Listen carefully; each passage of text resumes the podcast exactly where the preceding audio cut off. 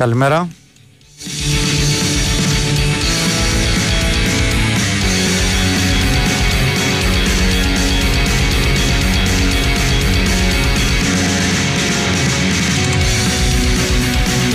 Παρασκευή 14 Ιουλίου 2023 και το πρεσάρισμα μόλις ξεκίνησε.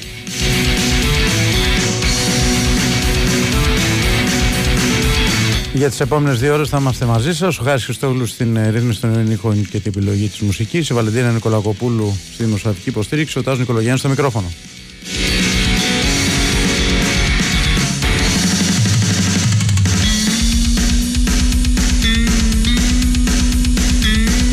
Έχουμε πάρα πολλά να πούμε και σήμερα. Έχουμε φιλικά, έχουμε μεταγραφές. Τα τελευταία τελευταία νέα που βγήκα πριν από λίγο. Το ένα είναι ότι ο Παναθηναϊκός αποκτάει με δανεισμό για ένα χρόνο ε, το Γετβάη από τη Λοκομοτίβ Μόσχας ένας παίκτης ο οποίος είναι 28 χρονών Κροάτης κεντρικός αμυντικός με πολύ καλό βιογραφικό ε, έχει κάνει εντάξει, μια μεταγραφή και μια παρουσία στη Leverkusen που έδωσε 100 παιχνίδια ε, στην Bundesliga μετά πήγε στη Λοκομοτίβ ο πόλεμος δεν το επέτρεψε να παίξει εκεί γι' αυτό και έφυγε για 6 μήνες στην Αλάιν και τώρα έψαχνε είχε αποφασίσει να φύγει από τη Λοκομοτίβ Μόσχας έψαχνε ομάδα. Ο Παναθηναϊκός τον είχε ε, στη λίστα, στην κορυφή της λίστας μαζί με τον ε, Μπράμπετς ε, και τελικά φαίνεται ότι από τη στιγμή που δεν προχώρησε τον Μπράμπετς που ήταν οι δύο βασικοί στόχοι της ομάδας προχωράει του Κροάτη ε, κεντρικού αμυντικού επαναλαμβάνω με δανεισμό ενός ότους αλλά με μια ψιόν η οποία είναι εφικτή και αν χρειαστεί ο Παναθηναϊκός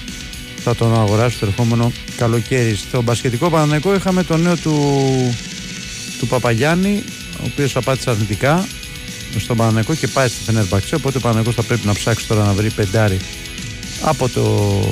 Ναι, φυσικά ξένο πεντάρι, δεν υπάρχει Έλληνας, αλλά και στην Ευρώπη είναι δύσκολο να βρεις πεντάρι. Και κατά τα άλλα, είχαμε χθες την πολύ σπουδαία εμφάνιση της ΑΕΚ στο φιλικό με την ε, Σαχτάρ. Ε, όπου στο ένα φιλικό όπου έπαιξε η βασική της 11 και έτσι με 5-0 στο άλλο και έτσι με 2-0. Μια εικόνα της ΑΕΚ που ήταν πάρα πάρα πολύ καλή. Με πρωταγωνιστής το Λιβάη Γκαρσία, πέτυχε τρία γκολ. Ε, ο Λιβάη, ο οποίος ε, ξεκινάει φέτος από εκεί που σταμάτησε πέρσι. Ένας εξαιρετικός ποδοσφαιστή. Ε, γενικά η εμφάνιση της ΑΕΚ ήταν πάρα πολύ καλή. Και φυσικά ξεχώρισε και ο Ζήνη, ένα παιδί το ε, πέσει με την ΑΕΚ Β. Φέτος ε, κοντά στην πρώτη θα πάρει και εκεί συμμετοχές. Κατά τα άλλα υπάρχει ένα δημοσίευμα στην Αμπόλα το οποίο θα μας το διευκρινίσει ο Κώστας Κετσιτζόγλου όταν μιλήσουμε μαζί του ότι η ΑΕΚ έχει κάνει πρόταση στη Sporting για τον Αλεξανδρόπουλο.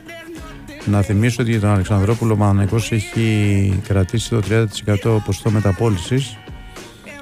Ε, η Αμπόλα αναφέρει ότι η πρόταση είναι διπλή ε, λέει ότι προσφέρει είτε 2,5 εκατομμύρια ευρώ για την απόκτηση του μεγαλύτερου μέρους των δικαιωμάτων του είτε δανεικό με οψιόν αγορά στα 4 εκατομμύρια ευρώ.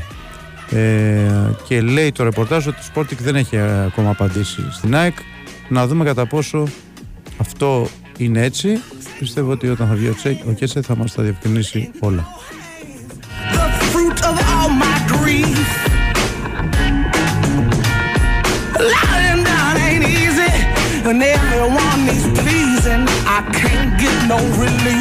Στην ΑΕΚ υπέγραψε ήδη ο Πισάρο, όπως ε, λένε και από το Μεξικό. Είναι η, ο μεσοπαιδευτικός που έρχεται ουσιαστικά για να ε, αντικαταστήσει για ένα μεγάλο διάστημα το Φερνάντος που έχει το σοβαρό τραυματισμό ε, μέχρι να επιστρέψει και ο Ραούχο, αλλά τέλος πάντων ένας παίκτης ο οποίος έρχεται για βασικός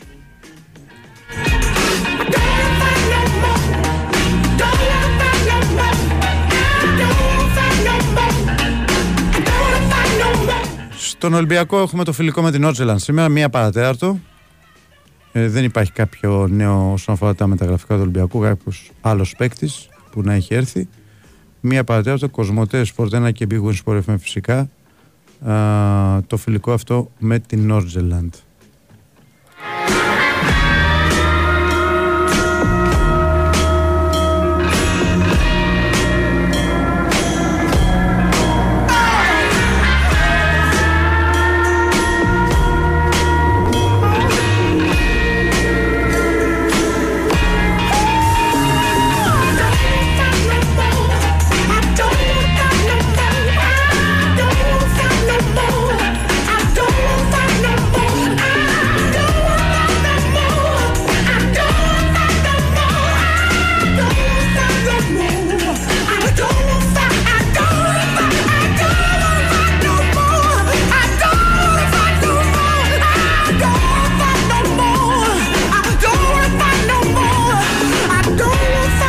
Η θερμοκρασία χτυπάει κόκκινο, σήμερα είναι πιο ζεστή μέρα, ε, πάνω από 40 βαθμοί. Αυτός είναι και ο λόγος που ε, θα κλείσει η Ακρόπολη από τις 12 έως τις 5 ε, σε λειτουργία όπως διαβάζω εδώ στο sportfm.gr θα παραμένουν οι χώροι της αρχής αγοράς και του κεραμικού όπου υπάρχει η δυνατότητα επίσκεψης των εκεί αρχαιολογικών μουσείων και γενικά είναι καλό όσοι δεν έχετε κάποια δουλειά να μην πολυκυκλοφορείτε σήμερα γιατί είναι δύσκολη η κατάσταση, είναι πάρα πολύ δύσκολη. Ε, ο καύσωνας είναι εδώ και ας ελπίσουμε τις επόμενες μέρες κάπως να είναι καλύτερα τα πράγματα.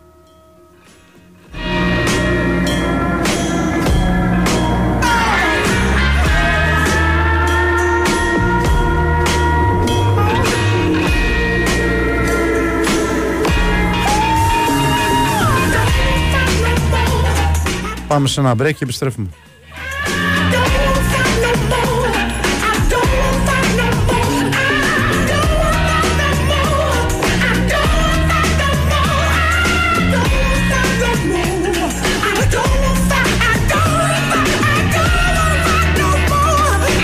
Winsport FM 94,6 Τα ωφέλη της εξωτερικής θερμομόνωσης τα ξέρεις. Τώρα διάλεξε το σύστημα που ξέρει εσύ τι θέλεις. Εξοικονόμησε ενέργεια και χρήματα με Isomat Thermosystem. Γιατί η Isomat έχει 20 χρόνια εμπειρίας στην εξωτερική θερμομόνωση και έχει αναπτύξει 5 διαφορετικά συστήματα για να καλύψει τις ιδιαίτερες ανάγκες του δικού σου κτηρίου. Και γιατί όλα τα συστήματα Isomat Thermosystem είναι πιστοποιημένα, έχουν καθιερωθεί για την αξιοπιστία τους και φέρουν δεκαετή εγγύηση εφαρμόζονται από πιστοποιημένα συνεργεία, ενώ έχει και την πιο έμπειρη τεχνική υποστήριξη τη Isomat στο πλάι σου. Isomat Thermosystem. Με την υπογραφή ποιότητα Isomat. Τώρα επιδότηση έω και 80% με το πρόγραμμα Εξοικονομώ. Τι είναι αυτό το πράγμα, Πώ θα εδώ. Καταραμένη κατσαρίδα! Αντί να το ρίξεις στις κλακέτες, ρίξε φεντόνα τόπ. Για κατσαρίδες και άλλα βαδιστικά έντομα υγειονομικής σημασίας, δοκίμασε το πιο εξελιγμένο εντομοκτόνο με έγκριση για αιρεσιτέχνε. Φεντόνα τόπ από την BASF. Αναζητήστε το φεντόνα τόπ στα φαρμακεία και στα καταστήματα γεωργικών φαρμάκων. Χρησιμοποιείτε τα βιοκτώνα με ασφαλή τρόπο. Να διαβάζετε πάντα την ετικέτα και τις πληροφορίες για το προϊόν πριν από τη χρήση. Ο Σταύρος Λατρινίδης, coffee expert των Everest, ξέρει πως τον καλό καφέ τον κάνουν; Το διαχρονικό χαρμάνι αράμπικα από 100% κόκκους αράμπικα με πλούσιο άρωμα και ο single origin Honduras που διακρίνεται για την ισορροπημένη γεύση του. Οι ειδικοί της γεύσης και του καφέ σε καλωσορίζουν στη νέα εποχή των Everest. Θέλεις οικονομία; Θέλεις μασούτη. Έως την Τετάρτη. Προϊόντα καροτέν, τέζα, γκλίς και παλέτ στη μισή τιμή. Ξυριστικά προϊόντα ζιλέτ 30% φθηνότερα. Ακόμη, καρέκλα παραλίες πτυσσόμενη με μπράτσα και θήκη ποτηριού μόνο 17 και 89. Μασούτης. Οικονομικά και ελληνικά. Για οτιδήποτε χρειάζεσαι από την τράπεζά σου, δεν χρειάζεται να ανοίξεις την πόρτα της, άνοιξε απλά το κινητό σου. Νέο Wimbank App. Σου λύνει τα χέρια. Κατέβασέ το. Τράπεζα Πυραιός. Στηρίζει κάθε αύριο. Όλοι μαζί μπορούμε. Μεγάλη συναυλία. 4 Σεπτεμβρίου στις 9 το βράδυ. Στο Καλιμάρμαρο Στάδιο. Αντώνης Βαρδής με μια αγκαλιά τραγούδια. Τραγουδούν με αλφαβητική σειρά. Στάθης Αγγελόπουλος, Μελίνας Σλανίδου, Γιάννης Βαρδής, Γλυκερία, Σταμάτης Γονίδης, Πέγγι Ζήνα, Χρήστος Νικολόπουλος, Πίτσα Παπαδοπούλου, Αντώνης Ρέμος. Παρουσιάζει ο Γιώργος Λιανός. Ειδική συμμετοχή Χάρης Αλεξίου. Συμμετέχει τιμητικά ο Γιώργος Νταλάρας. Προπόληση viva.gr. Πληροφορίες στο όλοι μαζί μπορούμε.gr. Η Winsport FM 94,6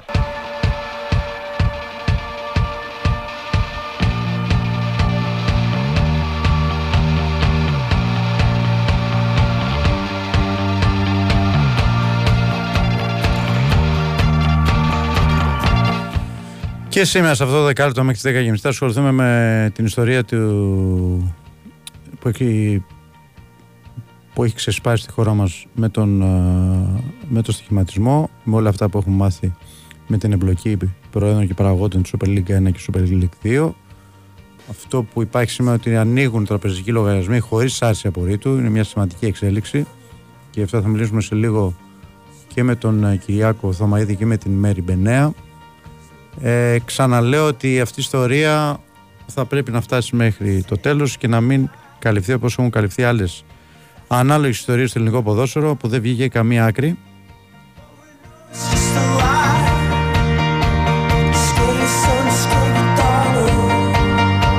Πάμε λοιπόν ε, να μιλήσουμε αυτό το θέμα και σήμερα. Κυριάκο, καλημέρα. Καλημέρα, καλημέρα Τάσο. Ε, κοίταξε, το μεγάλο μυστικό του κυκλώματος του παράνομου σχηματισμού βρίσκεται ήδη στα χέρια της οικονομικής αστυνομίας. Ανοίγουν τραπεζικοί λογαριασμοί εμπλεκομένων χωρίς άρση απορρίτου. Είναι μια δυνατότητα που προβλέπεται από τον νόμο και διευκολύνει το έργο της ε, προανάκρισης. Η διαδρομή του χρήματος καταγράφει τα ποσά που διακινήθηκαν από τους Μπουκ, ώστε Έλληνες ποδοσφαιρικοί παράγοντες να ποντάρουν σε στημένα ελληνικά μάτς. Την ίδια στιγμή, αυτό το αποκαλύπτει ο ιστότοπος των δικογραφιών της Μέρης Μπενέα, ο Γενικός Γραμματέας Αθλητισμού Γιώργος Μαυροτάς αποφεύγει να ενημερώσει για την υπόθεση των πρόεδρων της αρχής ξεπλήματος μαύρου χρήματος, τον επίτιμο αντισαγγελέα του Αριού Πάγου, τον κύριο Χαράλα Μποβουλιώτη. Ο κ. Μαυροτάς είναι επικεφαλής της Εθνικής Πλατφόρμας Αθλητικής Ακαιρεότητας, της ΕΠΑΘΛΑ, έχει υπογράψει από το Φλεβάρι ένα μνημόνιο συνεργασίας με τον κύριο Βουλιώτη, τον πρόεδρο της αρχής, άρα όφιλε να του παράσχει άμεσα όλες τις πληροφορίες για να προχωρήσει ο επίτιμος αντισαγγελέας σε εντοπισμό του μαύρου χρήματος με τις υπερσύγχρονες εφαρμογές που διαθέτει. Άλλωστε η αρχή ξεπλήματος είναι η μόνη που έχει δυνατότητα σε αυτό το στάδιο της έρευνας δέσμευσης τραπεζικών λογαριασμών και δέσμευσης περιουσιακών στοιχείων. Σε αυτή την κυβερνητική αβελτηρία προστίθεται και η εξοργιστική αδιαφορία της ΕΠΟ στο ζήτημα των χειραγωγημένων. Στον ένα χρόνο που είναι πρόεδρος στην Ομοσπονδία ο κύριος Μπαλτάκος αρχιοθετήθηκαν 109 φάκελοι της Ποραντάρ, της εταιρείας ανείχνευσης σχηματικής απάτης. Δεν υπήρξε η παραμικρή πρόοδος στο θέμα της διερεύνησης των ύποπτων αναμετρήσεων και το τιμωρητικό πλαίσιο παρέμεινε ασαφές και αναποτελεσματικό. Η ατιμορρησία έφερε βέβαια την απαξίωση των δικαιοδοτικών οργάνων του ποδοσφαίρου και ο κ. Μπαλτάκος φαίνεται μόνο να ενδιαφέρεται πως θα λάβει αναδρομικά τη μηνύα αποζημίωσή του, παρότι ο νόμος δεν την προβλέπει καν αυτή την αποζημίωση. Νομίζω ότι η κυρία Μέρη Μπενέα, η συνάδελφος του δικαστικού ρεπορτάζ, που στο μπλοκ της, της δικογραφίες ε, αποκάλυψε την, αυτή τη διάσταση με την κυβερνητική αβελτηρία, θα μας ενημερώσει περισσότερο γιατί αν δεν, αν δεν ψάξουμε το μαύρο χρήμα δεν θα βρούμε ποτέ τίποτα. Ε, καλημέρα, καλημέρα σας κύριε Μπενέ. Καλημέρα σας. Καλημέρα, καλημέρα σε όλους και στον κύριο Θωμαίδη και σε εσάς και στους ακροατές σας. Ε, ακριβώς όπως τα λέει ο κύριος Θωμαίδης είναι, ο οποίος εξάλλου είναι ο μέτρ του είδους, ακριβώς έτσι είναι. Αυτή είναι μια νέα διάσταση η οποία βγήκε χτες εννοώ με το θέμα της έπαθλα που δεν έχει ενημερώσει όπως όφιλε και δεν το, δεν το λέω απλώς όφιλε. Υπάρχει μνημόνιο συνεργασίας, ξέρετε, δεν έχει γίνει ποτέ κάτι τέτοιο. Πρώτη φορά έγινε αυτό το Φεβρουάριο και υποτίθεται ότι έγινε ακριβώς για αυτό το λόγο. Και για βέβαια να ο κύριος Μαυροτάς παραμένει Γενικός Γραμματέας Αθλητισμού διότι όλοι οι Γενικοί Γραμματείες των Υπουργείων έχουν μείνει στη θέση τους και όφιλε να κάνει τη δουλειά του, να ενημερώσει τον πρόεδρο της αρχής ξεπλήματος δόμικου χρήματος. Ναι, και γι' αυτό, το λόγο, γι αυτό το λόγο έγινε και το μνημόνιο, επαναλαμβάνω, γι' αυτό το λόγο, γιατί η αρχή είναι η μοναδική, η αρχή ξεπλήματος λένε, είναι η μοναδική που έχει εφαρμογές που δεν έχει καμία άλλη, έχει επίσης συνεργασία που είναι πολύ σημαντικό με ομόλογες αρχές άλλων χωρών όπου μπορούν να ξετρυπώσουν τα πάντα. Ε, έπρεπε λοιπόν ε, Πάντως μέχρι στιγμής, να μην κάνουμε και το Θεό, αλλά μέχρι στιγμής δεν έχει υπάρξει καμία ενημέρωση όπως θα έπρεπε. Έτσι λοιπόν και ο κύριος Βουλιώτης, ο οποίος πραγματικά ο άνθρωπος είναι βαριά ε, ε, φορτωμένος με πάρα πολλές υποθέσεις οποίες, και τις οποίες κινεί με αποτελεσματικότητα γιατί κάθε τόσο βγαίνουν ε, στοιχεία για δεσμεύσεις, για υποθέσεις που τις πραγματικά τις ε, ολοκληρώνει και τις φέρνει στο κατόφλι του εισαγγελέα. Τώρα τι κάνουν από εκεί και πέρα δεν ξέρω. Πάντως όφυλαν να έχουν ενημερώσει τον κύριο Βουλιώτη για να ασχοληθεί, για να κινητοποιηθεί και κυρίως που είναι το σημαντικότερο για να δεσμεύσει χρήμα πριν χαθούν και χρήματα και στοιχεία κτλ. κτλ. Πριν χαθούν ε, τα ίχνη. Πριν χαθούν τα ίχνη. Και επειδή, επειδή, επειδή, ο κόσμος, επειδή ο κόσμος μας ακούει δεν είναι απαραίτητο να γνωρίζεις σε βάθος τα πράγματα, να, να το δώσουμε με δύο λέξεις και πολύ απλά.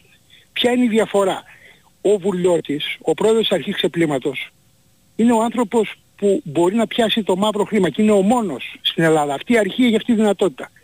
Ο κυβερνητικός εκπρόσωπος, στην προκειμένη περίπτωση ο αρμόδιος, ο κ. Μαυροτάς, δεν ενημερώνει τον κύριο Βουλίο και δεν προχωράει η υπόθεση. Το ότι ανοίγουν τραπεζικοί λογαριασμοί χωρίς αρισία απορρίτω από την οικονομική αστυνομία που έχει το δικαίωμα να το κάνει, δεν σημαίνει ότι μπορούν να δεσμευτούν λογαριασμοί, να δεσμευτούν, να δεσμευτούν περιουσίες. Αυτό μπορεί να το κάνει μόνο ο κ. Βουλιώτης και εφόσον συνεργαστεί μαζί του ο κ. Μαυροτάς.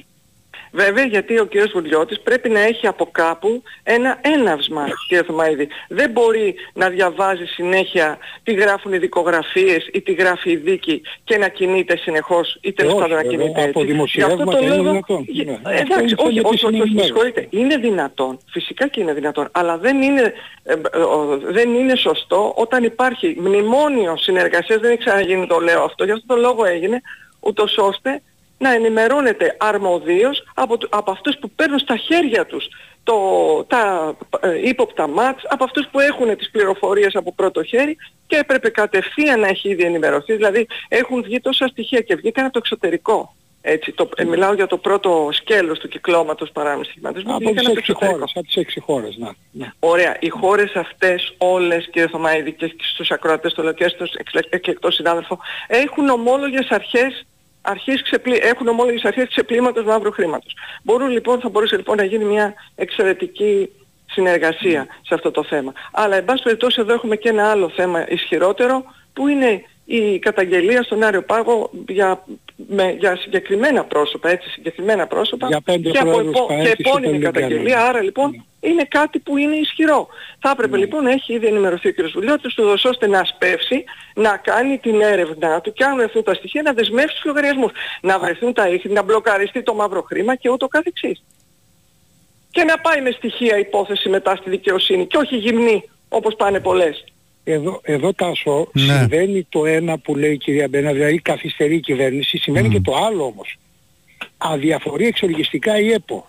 Ναι. Ο κ. Μπαλκάκος ενδιαφέρεται για την αποζημίωσή του να την πάρει μάλιστα και αναδρομικά. Δεν ξέρω πώς μπορείς να, να πάρεις αναδρομικά αποζημίωση του 22 να έχει κλείσει η λογιστική χρήση. Αυτό είναι ναι. για πρωτοετή της φοιτητής του οικονομικού. Λοιπόν, δεν μπορείς να πάρεις, ενδεχομένως δεν το γνωρίζει ο κ. Μπαλκάκος γιατί είναι νομικός. Αλλά, εν πάση περιπτώσει, ζητάει κάτι που δεν το προβλέπει καν ο νόμος για να πάρεις αποζημίωση ως πρόεδρος της Ομοσπονδίας Αθλητικής πρέπει να είσαι εκτελεστικός πρόεδρος. Στην ΕΠΟ, καλός ή κακός, ο κ. Αβιανάκης έχει κάνει μια τροπολογία που λέει ότι δεν θα είναι εκτελεστικός ο πρόεδρος, αλλά δεν μπορεί να πληρωθεί, δεν μπορεί να αμυφθεί. Άρα ασχολείται με την αποζημίωσή του που δεν την προβλέπει ο νόμος και την ίδια ώρα 109 φάκελοι επί Προεδρίας Μπαλτάκου πήγαν αρχείο, φάκελοι της Ποραντάρ.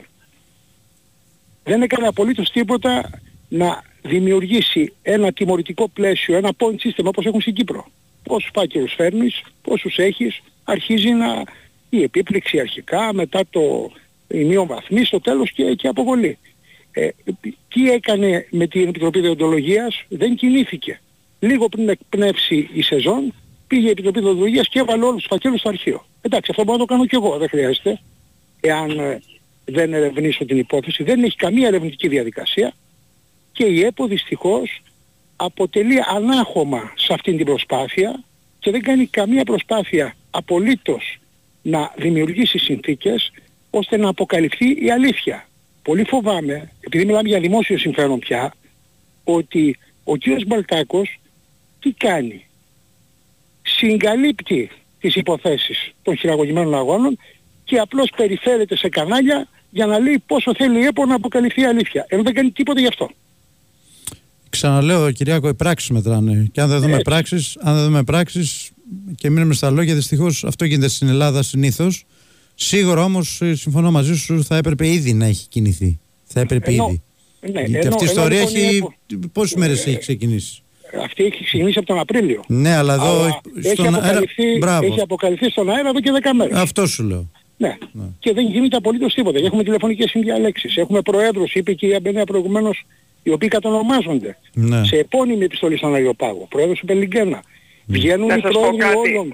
Ναι, ναι, να, ναι, σας, να, σου πω κάτι, να σου πω κάτι αν μου επιτρέπετε. Το θέμα δεν είναι να αποκαλύπτονται στον αέρα τα ονόματα και ποιοι είναι ή τέλος πάντων ότι υπάρχει ένα τέτοιο κύκλωμα γιατί τότε είναι αργά. Είναι πλέον αργά.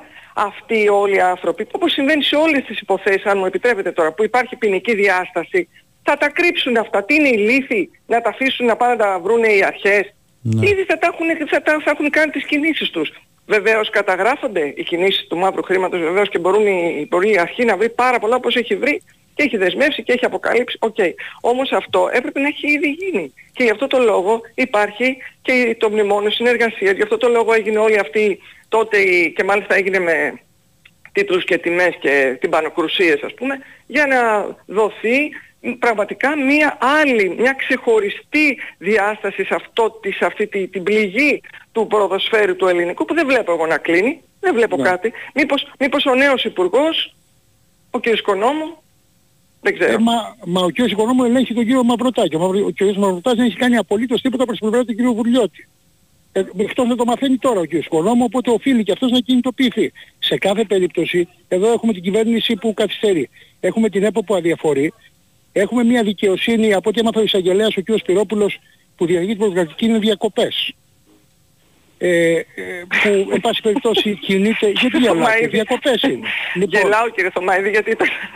Εντάξει. Ε, η πιο κρίσιμη κανονι- προκαταρκτική, Ναι. η πιο προβε- προβεβλημένη και ο εισαγγελέας είναι οι διακοπές. Με συγχωρείτε, εγώ έχω την άποψη ότι οι αθλητικοί δικαστές φέτος δεν πρέπει να πάνε διακοπές για έναν λόγο. Για να τελειώσουν τα πειθαρχικά, να ξεκινήσουμε τα πρωταθλή- πρωταθλήματα χωρίς σκιές. Δηλαδή συμφωνώ απολύτως Θα με τον μου κύριο επιτρέψετε, Μαρινάκη, ναι, ναι, με τον ναι. κύριο Μαρινάκη, με τον κύριο Μαρτσούκο, για αυτά που είπαν ότι δεν μπορούμε να ξεκινήσουμε πρωταθλήματα και να έχουμε ομάδες που θα μπαίνουν βγαίνουν στο πρωτάθλημα. Δυστυχώς κύριε Θωμαίδη, δυστυχώς, δυστυχώς ούτε η δικαιοσύνη και κυρίως η δικαιοσύνη δεν λειτουργεί με όρους ιδιωτικού, ιδιωτικών επιχειρήσεων όπως λειτουργούμε εμείς που δεν πηγαίνουμε διακοπές και που ακόμα και να πάμε είμαστε στη- στο τηλέφωνο και η δουλειά μας είναι δυστυχώς πάνω απ' όλα. Αλλά να Εντάξει, μου οφείλει επιτρέψετε... όμως, οφείλει, Ναι. λειτουργήμα είναι, λειτουργήμα είναι. Βεβαίως. οφείλει. Βεβαίως, βεβαίως. Α, ε, ε, ελπίζω, ελπίζω, εν πάση περιπτώσει, δεν ξέρουν να κινητοποιηθούν αυτοί που πρέπει να κινητοποιηθούν και να Καλά δεν ξέρουν να κινητοποιηθούν αυτοί που πρέπει να κινητοποιηθούν και να Καλά που πάνε- υπάρχει και η περισαγγελέας από τον αθλητικό η κυρία Σαγιαραροπούλου και λίγος σπρώχνει τα πράγματα. Αλλιώς είχαμε μείνει στο Βάλτο. Α, αλλιώς εκεί θα είχαμε μείνει. Να το ξέρετε. Και εν πάση περιπτώσει έχει κάνει και εξαιρετική δουλειά ο κ. Λουκάπουλο, ο κ. Λουκόπουλος της Οικονομικής Αστυνομίας και η Διεύθυνση Κλιματολογικών Ερευνών. Αλλά Ο κύριος περιμένουμε Λου- να κινητοποιηθούν οι πάντες.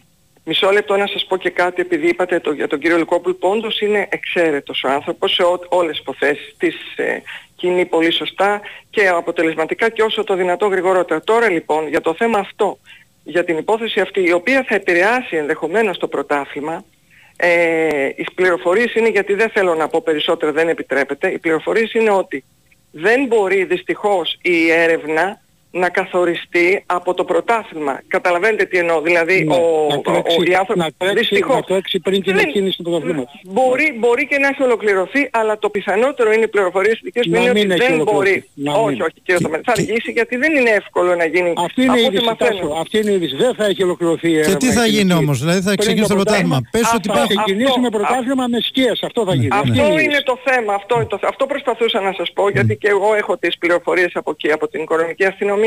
Η οικονομική αστυνομία κάνει τη δουλειά της. Δεν μπορεί δυστυχώς να, να, Ναι, να αλλά ο κύριος καθορίζεται η Αγγελέας δουλειά που του. διενεργεί Ναι. την προκαταρκτική κάνει διακοπές. Εντάξει, εντάξει, μην τα λέμε, μην τα λέμε όλα κύριε. Ναι. Μάλιστα. Λοιπόν, ευχαριστούμε πολύ Έγινε. κύριε Αντενέα. Τάσο, Έγινε. αυτό νομίζω ότι πρέπει να το κρατήσουμε. Ναι. Πάμε σε ένα πρωτάθλημα με σκιές. Ε, Είναι δεν πολύ το λέγαμε τις απαιτητικό. τελευταίες μέρες ότι έτσι θα γίνει. Έτσι. Μμ. Έτσι. Έγινε. Να είστε καλά. Να Γεια είστε σας. καλά, Να είστε καλά. Γεια σας.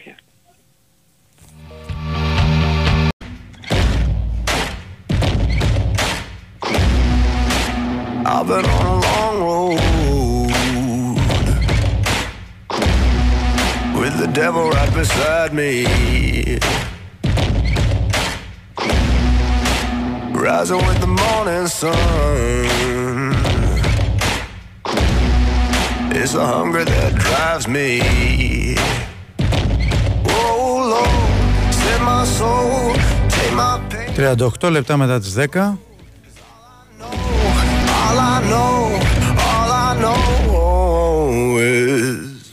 Περνάμε στο δεύτερο μήρο της εκπομπής Πετσάρισμα.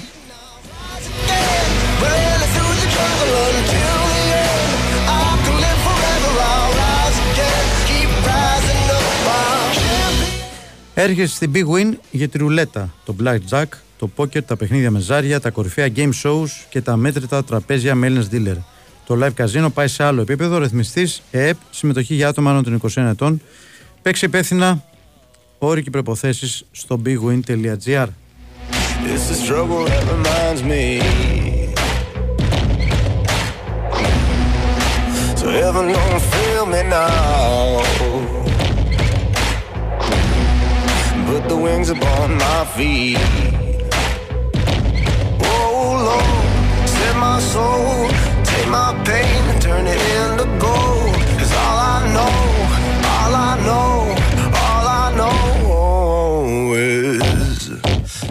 Λοιπόν, ξεκινάμε και σήμερα με ΑΕΚ και Κώστα Γετζόγλου. Κώστα, καλημέρα. Καλημέρα, καλημέρα. Ε, Τα φιλικά χθες ήταν εντυπωσιακά. Ε, το ένα το είδα, το άλλο δεν το είδα. Το δεύτερο. Είχε και κόκκινες κάρτες σαν, σαν επίσημα. Ο διαιτή το είδε σαν επίσημο παιχνίδι. την είδα διετής περίεργα. Εν τω μεταξύ, η κόκκινη του Άβραμα του μπορεί και σε επίσημο δύσκολα να βγαίνει, τέλος πάντων. ναι. Εντάξει, του Γαλανόπουλου... Το, Αλλά δεν και ο έχω άλλος, δει. ρε παιδί μου, Το τον δεύτερο πάτησε δεν το στο- είδα. Το δεύτερο Τον δεν το είδα. πάτησε στον Αχίλιο, εντάξει, Ναι. λακία του του Γαλανόπουλου που αντέδρασε έτσι. Ναι. Αλλά ξέρεις τώρα, να έχεις περάσει και όλα αυτά Ναι. και σε φιλικό μάτι τώρα, κακά τα ψέματα, εντάξει. Συνήθως, Η- η ρε παιδί ομάδα μου, ήταν, οι της διαιτητές Αστάρτης. στα φιλικά παιχνίδια τι κάνουν; Ενημερώνουν τον προπονητή Να και. κάνει κα- αλλαγή, ναι, Μπράβο. ρε παιδί. Αυτό γίνεται. Αυτό, εντάξει, γιατί... Διότι. ε, Πρόσεξε, τα φιλικά παιχνίδια τώρα να παίξει 10 με 10 τώρα. ε, Τι ε, είναι αυτό; ακριβώς. Χάνεται όλοι... Μπράβο, αυτό που είπες. Αυτό Του που λες, είπες. και, του, και του το λες- μεταξύ... του λες κάνε τον Άμραμπατ αλλαγή Ναι. ή κάνε και εσύ τον άλλον αλλαγή. Και παίζουν 11 με 11. Αυτό πρέπει να γίνει κανονικά στα φιλικά. Ναι, ναι. Ε, τελικά παίξαν 10-10 γιατί ο άλλος έκανε εκεί, εντάξει τον είχε κάνει ο Καρσία, τον είχε τρελάνει τον άνθρωπο. Ο Γκαρσία- Α, ήταν και τα δύο τάκλιν στο θάνατο που του ναι, έκανε. ναι, ναι. Αλλά και, ακόμη και αυτόν, ε, για να τον ηρεμήσει και όλα θα μπορούσε να τον κάνει αλλαγή ρε παιδί μου. Ναι, ναι, ναι. Έτσι Συμφωνώ. αλλιώς δεν μετράνε, δηλαδή έχουν αλλάξει τα πράγματα, δεν, ε, Παλιά- θα πρέπει να, παλιά να πεις κάτι μετρούσαν. ρατσιστικό ή, ή κάτι τέτοιο για να φας τιμωρία από φιλικό παιχνίδι. Παλιά μετρούσαν. ε, δεν Παλιά ξέρω- ναι, ερχόταν το φίλο αγώνος ε, στην ΕΠΟ ας πούμε. Έχει και- χάσει ένα μάτσο έτσι ο Σαλπικίδης στο Παναναϊκό. Ναι, Είχε αποβληθεί ναι. στο μάτσο με τη Λάτσιο, αν δεν κάνω λάθος. Φιλικό ήταν. Μμμ. Και έπαθε τιμωρία. Τώρα Ναι. πρέπει να γίνει κάτι πάρα πολύ σοβαρό, δηλαδή ε, κάτι ρατσιστικό, κάτι τέτοιο ή κάτι, ένα πολύ, ένα χτύπημα, ξέρω εγώ, ε, πολύ άσχημο, ε, τέτοια πράγματα. Ναι. Σε, στην περίπτωση αυτή δεν ισχύει, απλά είναι αυτό που λες, ότι χαλάει όσο να είναι και το φιλικό, ρε παιδί μου, χαλάει Ναι, το ναι. παιχνίδι. Ναι. Ε, τέλος πάντων, ε, πράγματι η Άγια έχει πάρα πολύ καλή εικόνα. Είναι μια εικόνα σε- όπως η περσινή της ομάδας, δηλαδή το ίδιο στυλ παιχνιδιού εννοείται, ε, πιο βελτιωμένο. Λογικό είναι αυτό, το, έχω, το έχουμε ξανασυζητήσει, κα- όχι μαζί μας γιατί συζήτησε την Τρίτη. Αλλά γενικά ότι τώρα αποκτώντας συλλογική μνήμη ομάδα και έχοντας κρατήσει τον κορμό σε τεράστιο βαθμό, δηλαδή μόνο ο Τζαβέλας λείπει και ο Φράνσον που ουσιαστικά δεν έπαιζε, ε, α- αυτοί λείπουν από την περσινή ομάδα.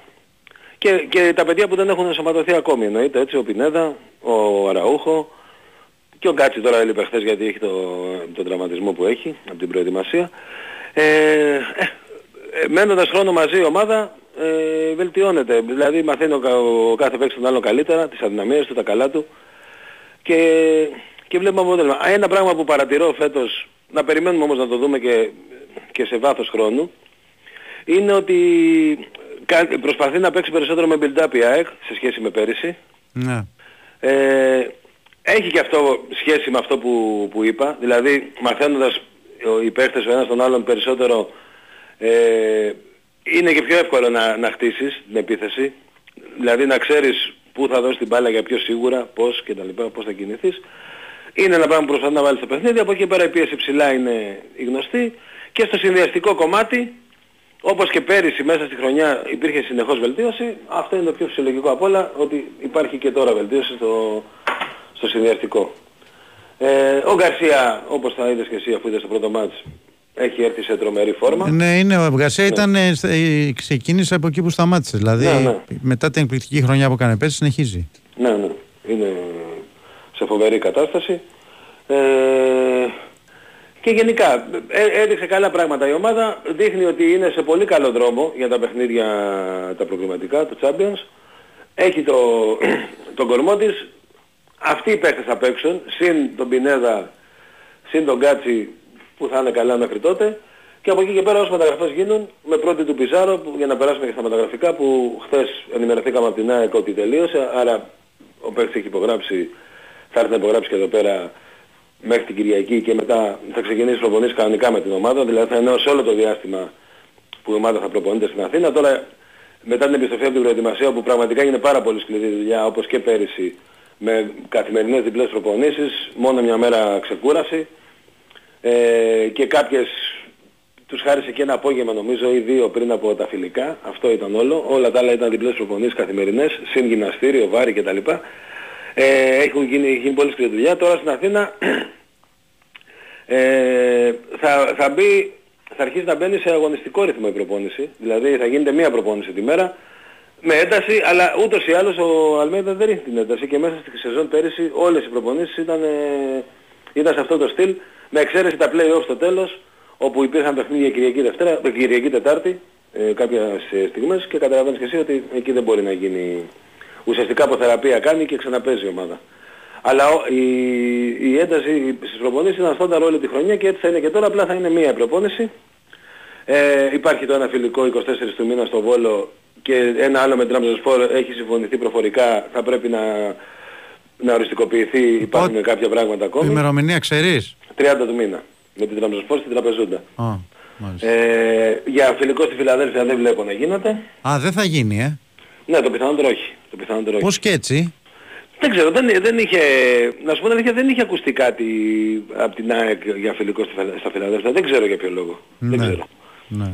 Γίνονται και κάποιες εργασίες για να είναι έτοιμο για τα ευρωπαϊκά μάτς, γιατί αλλάζουν τα πλεξιγκλάς, ε, γίνονται κάποιες για την ασφάλεια του, μάλλον για να, ξέρεις, για να μην μπαίνει ο κόσμος, γίνονται και κάποια πράγματα γι' αυτό. Γίνονται διάφορες εργασίες τέλος πάντων, οπότε στις 8-9 Αυγούστου ή 15 που θα είναι το πρώτο επίσημο παιχνίδι στα προκριματικά του Champions, ε, να είναι το γήπεδο πανέτοιμο και μην ξεχνάμε ότι το Μάιο είναι και ο τελικός του Conference και η ΑΕΚ θα είναι, θα, έχει, θα είναι εδώ με την UEFA, η UEFA δηλαδή αυτοί που θα διοργανώσουν για την UEFA το τελικό θα είναι σε όλα τα παιχνίδια της ΑΕΚ στην Ευρώπη. Το θεωρώ καλό αυτό. Θα έχει η ΑΕΚ μια καθοδήγηση από το πιο υψηλό επίπεδο ας πούμε τη- της UEFA στα ευρωπαϊκά της παιχνίδια και νομίζω να πάνε όλα καλά. Ε, να επιστρέψω στα μεταγραφικά, είπαμε ο Πισάρο έρχεται. Ναι. Ε, για τον Αούχο ισχύει ότι είπα και χθες, δηλαδή η Αμέρικα με διαφόρους τρόπους προσπα... προφανώς προσπαθεί να πετύχει κάτι καλύτερο για αυτήν. Η ΑΕΚ από την πλευρά της, ε, από ό,τι γνωρίζω, μένει, μένει σταθερή. Ο παίχτης έχω πει ότι θέλει να έρθει στην ΑΕΚ. Οπότε να δούμε πώς θα εξελιχθεί αυτή η ιστορία. Υπάρχει Βαλέν που είπαμε χθες. Υπάρχουν και άλλοι center back που δεν ξέρουμε τα ονόματά τους, αλλά αυτή τη στιγμή προέχει να δούμε τι θα γίνει με τον Αραούχο. Αν δεν γίνει το Αραούχο, που εγώ β- βλέπω πολύ αυξημένες πιθανότητες παρά τα όσα έχουν βγει από το Μεξικό θα, θα πάμε σε κάτι άλλο. Τώρα, ε, υπάρχει ένα δημοσίευμα πρωινό της Οτζόγο για Ναι, τον, θα σε ε, ρώταγα για τον Αλεξανδρόπουλο. για τον Τι παίζει; Αλεξανδρόπουλο. Κοίτα, ε, τη Δευτέρα που είχα μιλήσει και με τον Σταύρο είχα πει ότι η ΑΕΚ στο κέντρο ψάχνει για ένα οχταροεξάρι με, με ένταση. Νομίζω ότι είναι, ο Αλεξανδρόπουλος είναι μια τέτοια περίπτωση ε, που θα τέριαζε στην ομάδα. Είναι ένας παίκτης που παίζει με, με πολλή ένταση και έχει και το drive, δηλαδή μπορεί να κουβαλήσει και την μπάλα 15-20 μέτρα. Για αυτά τα δύο στοιχεία, ξε- κυρίως σε μένα τώρα, εντάξει το ξέρεις πολύ καλύτερα, είχε ξεχωρίσει τον Παναθηναϊκό ε, και γι' αυτό πιστεύω και τον πήρε η Sporting. Είναι στοιχεία που έχει έξω παιχνίδι της. Ε, μπορώ να πω ότι ενδιαφέρεται η ΑΕΚ όντως για τον Αλεξανδρόπουλο. Από εκεί και πέρα δεν ξέρω τώρα αν ο παίχτης θέλει να επιστρέψει στη, στην Ελλάδα τόσο γρήγορα. Ε, αν τα βρει η ΑΕΚ με τη Sporting που οι προτάσεις που γράφει ο Τζόγο δηλαδή 2,5 εκατομμύρια για, το, για ένα ψωστό ας πούμε 60% ή, ή ιδανικό με οψιόν αγοράς 4 εκατομμύρια για του χρόνου το καλοκαίρι νομίζω ότι είναι καλές προτάσεις και δείχνει και μια διάθεση της ΑΕΚ να πάρει τον παίχτη. Επαφές έχουν γίνει και με τον ίδιο. Οπότε, οπότε θα δούμε. Νομίζω ότι περισσότερο θα τον δει τον ποδοσφαιριστή τι, αν θα ήθελε να έρθει σε μια άλλη ελληνική ομάδα, στην ΑΕΚ. Ε, και αν ε, επειδή έφυγε μικρός για το εξωτερικό, δηλαδή πέρυσι ήταν 21 νομίζω ή 20, ε, αν θέλει να, να γυρίσει τόσο γρήγορα. Πάντως είναι ένας παίκτης, θα πω και πάλι, που ταιριάζει πολύ στην ομάδα, είναι νεαρός, είναι Έλληνας. Ε, πιστεύω ότι αν αποκτηθεί θα προορίζεται για τη θέση που τώρα παίζουν ο Πινέδα και ο Μάνταλος. Είναι κάτι ενδιάμεσο. Οπότε θεωρώ ότι είναι επειδή εκεί η ΑΕΚ θέλει να παίχτη και από ό,τι γνωρίζω έχει κάνει και με άλλους ποδοσφαιριστές που περίπου στο ίδιο στυλ ε, επαφές, ε, νομίζω ότι αν, αν τα βρει με, το sport, με τη Sporting και ο ίδιος θελήσει να, να έρθει στην ΑΕΚ θα μπορεί να γίνει αυτή η μεταγραφή, ναι, του Αλεξανδρόπουλου. Μάλιστα. Αλλά το θεωρώ, το, το λέω και πάλι, θεωρώ μια, ε, ότι και η ΑΕΚ του ταιριάζει και αυτός ταιριάζει στην ομάδα, έτσι όπως παίζει και στην Αλμίδα. Μάλιστα. Ε, αυτά για τον Αλεξανδρόπουλο. Ε, τώρα να δούμε τι θα γίνει με το στόπερ και μετά ε, έχουμε για το, για το μέλλον. Είχα πει και τη Δευτέρα να το ξαναπώ και με την ευκαιρία, τώρα αφού μιλά, μι- μιλάμε και για άλλες μεταγραφές πλην του στόπερ και του Πισάρο, ότι αυτά που, που αποκάλυψε ο Καραβαμπάς, ανεξάρτητα από τη γλώσσα που χρησιμοποίησε και τα όσα είπε και τι από αυτά είναι αλήθεια, δείχνουν ότι η ΑΕΚ πράγματι ενδιαφέρθηκε για τον Μπακαμπού. Ε, δε- και το είχα πει Δευτέρα, αυτό δεν έχει καμία σχέση με το ότι ο Μπακαμπού θέλει να φύγει από, τη, από την ομάδα του. Ε, το είχα πει και τη Δευτέρα πολύ που δεν υπήρχε τέτοιο θέμα και δεν ξέρω και αν υπάρχει τέτοιο θέμα γιατί δεν είναι και τόσο απλό ένας παίχτης ε, να πάει σε μια ομάδα και σε 15 μέρες να τους πει φεύγω για να του πούνε εντάξει παιδί μου πήγαινε όπου θες. Ε, απλά ε, χρησιμοποίησα το παράδειγμα του Μπακαμπού τη Δευτέρα και να το χρησιμοποιήσω και τώρα για να πω ότι με την κίνηση αυτή δείχνει ότι είναι πολύ πιθανό ο, ο Αλμέιδα να θέλει κι άλλο ένα σεντερφόρ. Ε, για μένα κατά την άποψή μου η Άκη είναι πλήρης αυτές τις θέσεις. Δηλαδή ε, έχει τον Καρσία που είναι αυτό που, που βλέπουμε. Ε, ο Ζήνη όπως είδαμε και χθες είναι ένας παίκτης που θα πάρει φέτος χρόνο. Φαίνεται. Το έχει και, είναι ένας παίκτης που έχει τρομερό potential και ήδη δείχνει πράγματα. Έχει τον Αραούχο που θα επιστρέψει ε, πιο γρήγορα από, ότι, α- από το αναμενόμενο, έτσι όπως πάει. Δηλαδή πιστεύω ότι τέλη Αυγούστου, αρχές Σεπτεμβρίου θα είναι έτοιμος. Έχει τον Τζούμπερ, που είναι σε τρομερή κατάσταση από πέρυσι το, από το δεύτερο γύρο μέχρι και τώρα. Και, και φυσικά και τον Φανφέρτ. Έχει δηλαδή πέντε παίχτες για δύο θέσεις. Ε, όμως επειδή έγινε αυτή η κίνηση, ανεξάρτητα από ότι δεν είχε αποτέλεσμα τελικά πήγε στην Αλ Νασρ ο Μπακαμπού, δείχνει ότι πιθανόν ο Αλμέιδα να θέλει και να παίχτη με αυτά τα χαρακτηριστικά για να είναι πλέον σε όλες τις θέσεις εντεκάδας να έχει δύο παίχτες που δηλαδή επειδή πέρυσι ο Γκαρσία και ο, και ο ίδιος Αλμέιδα έτσι το έχει εκμυστηρευτεί ότι είναι ο παίχτης που ε, μπορούσε να αντικαταστήσει πιο δύσκολα από όλα χωρίς να υποτιμώ το Φανφέρτ είναι τελείως άλλο στυλ παιχνιδιού άλλο τύπου φορ. Και όταν παίζει ο Φανφέρτ δεν μπορεί η ΑΕΚ να παίξει κακά τα ψέματα όπως παίζει με τον Γκαρσία ενώ με ένα παίχτη ας πούμε σαν τον Μπακαμπού ε, που λέω και πάλι το, το χρησιμοποιώ ως παράδειγμα ε, και ως ίσως μια απόδειξη ότι η ΑΕΚ ψάχνει και για ένα φορ με αυτά τα χαρακτηριστικά ε, θα μπορούσε να παίξει άνετα το ίδιο και σίγουρα μπορεί και ένας παίκτης σε αυτό το επίπεδο να παίξει και μαζί με τον Γκαρσία σε παιχνίδια. Μάλιστα. Ε, άρα να κρατήσουμε αυτό το παραθυράκι ότι η ΑΕΚ μπορεί να πάρει και, και ένα φορ. Οκ. Και να δούμε τι θα γίνει τώρα με τον, ε, με τον Αλεξανδρόπουλο. Πάντως α, ε, η ιστορία αυτή βγήκε σήμερα. Νομίζω ότι έχει παρελθόν. Δεν είναι σημερινό. Δηλαδή Μάλιστα. δεν είναι χθες προχθές. Νομίζω ότι έχει, έχει πίσω αρκετές μέρες που γίνεται κάτι. Οπότε να δούμε πώς θα εξελιχθεί. Έγινε Κώστα. Τα Αυτά λέμε. Τάσο μου, σε ευχαριστώ. Έγινε, Καλό γεια χαρά. Σαββατοκύριακο. Γεια, γεια. Γεια χαρά. Η Winsport FM 94,6. Fast track διαδικασίες και στήριξη της επιχειρηματικότητας. Θες να ξεκινήσεις τη δική σου επιχείρηση και μάλιστα στον τόπο σου. Αλλά πώς μπορείς να πάρεις αυτή την εποχή ένα τέτοιο ρίσκο; Επιχείρησέ το και εσύ με την ΑΒ Βασιλόπουλο στο πλευρό σου. Ξεκίνα το δικό σου κατάστημα λιανικής πώλησης τροφίμων με τη στήριξη της ΑΒ και εξασφάλισε σημαντικό ετήσιο κέρδος με πολύ μικρό κεφάλαιο και τους πιο ευνοϊκούς όρους. Μάθε πώς στο www.ab.gr κάθετος franchise και κάνε σήμερα κιόλας την αίτησή σου. Γίνε η ψυχή του Super Cup 2023. Γίνε εθελοντής. Αν έχεις συμπληρώσει το 18ο έτος της ηλικίας σου και θέλεις να ζήσεις την εμπειρία διοργάνωσης του UEFA Super Cup που θα γίνει στο Γεώργιος Καραϊσκάκη στις 16 Αυγούστου, πληκτρολόγησε scup2023.gr και μπες στην ομάδα. Γίνε η ψυχή του Super Cup 2023. Γίνε εθελοντής. Γίνε μέλος της ομάδας που θα πρωταγωνιστήσει στο απόλυτο ποδοσφαιρικό γεγονός του καλοκαιριού. Λεπτομέρειες στο scup2023.gr Με την υποστήριξη του Big Win Sport FM 94,6. Η Winsport FM 94,6. High strung, young and dumb, yeah, we had no fear. Way back. Πάμε λοιπόν στον Μπάουκ και τον Δημήτρη Τζομπαζόπουλο. Δημήτρη, καλημέρα. Γεια σου Τάσο, καλημέρα. Τι γίνεται; Καλημέρα από την Ολλανδία. Καλά είστε. Ε, σίγουρα πιο ήσυχα από τις, προηγου... τις προηγούμενες ημέρες. Όπα. Συγγνώμη. Εντάξει.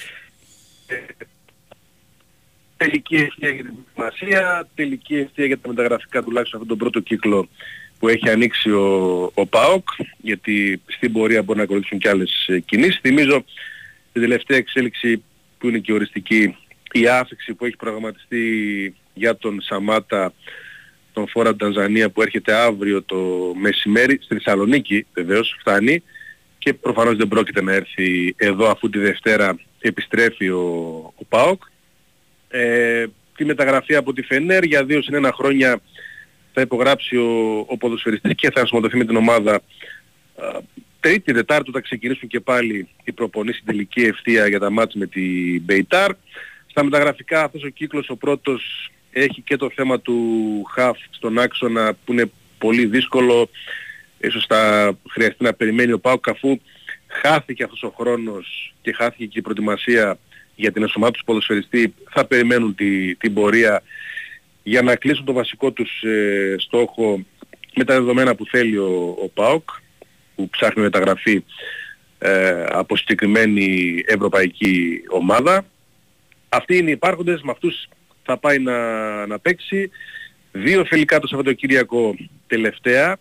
Ένα έκτρα εντελώς κλειστό και κλεισμένο των θυρών παιχνίδι με την Αλ Ταβών της Σαουδικής Αραβίας, την πέμπτη ομάδα της χώρας, αύριο απόγευμα στις 6 για τους ποδοσφαιριστές, ας πούμε τους αναπληρωματικούς, στους οποίους θα παίξουν για πρώτη φορά και ο Μπάμπα, α, αλλά α, και ο Κεζό μαζί με τον νεαρό τον ε, Τζίμα και το τελευταίο φιλικό το απόγευμα της Κυριακής στις 6 επί βελγικού εδάφους με την Βέστερλο που θα δούμε και πάλι το βασικό κορμό του ΠΑΟΚ όπως διαμορφώνεται στο ξεκίνημα της ε, χρονιάς για αρκετά λεπτά και σε αυτό το, το παιχνίδι.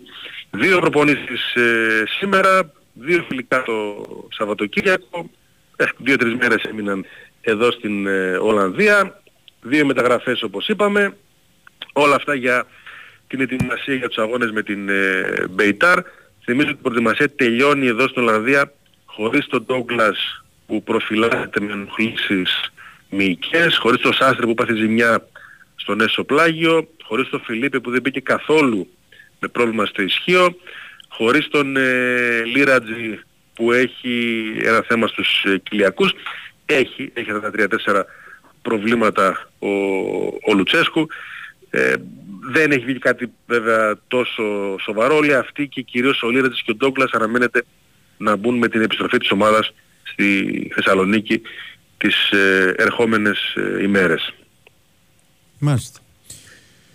Ωραία. Μεταγραφικά τι, τα άμεσα μεταγραφικά τι περιμένουμε Δημήτρη; Να κλείσει ο Σαμάτα τυπικά να μην προκύψει κάτι Ε, εντάξει, τελευταίο. οκ. Να έρθει τώρα γιατί από Αφρική έρχεται και ποιος ξέρει Ναι. τι μπορεί να συμβεί. Αύριο και να ανακοινωθεί ξέρω εγώ τη Δευτέρα και να μπει.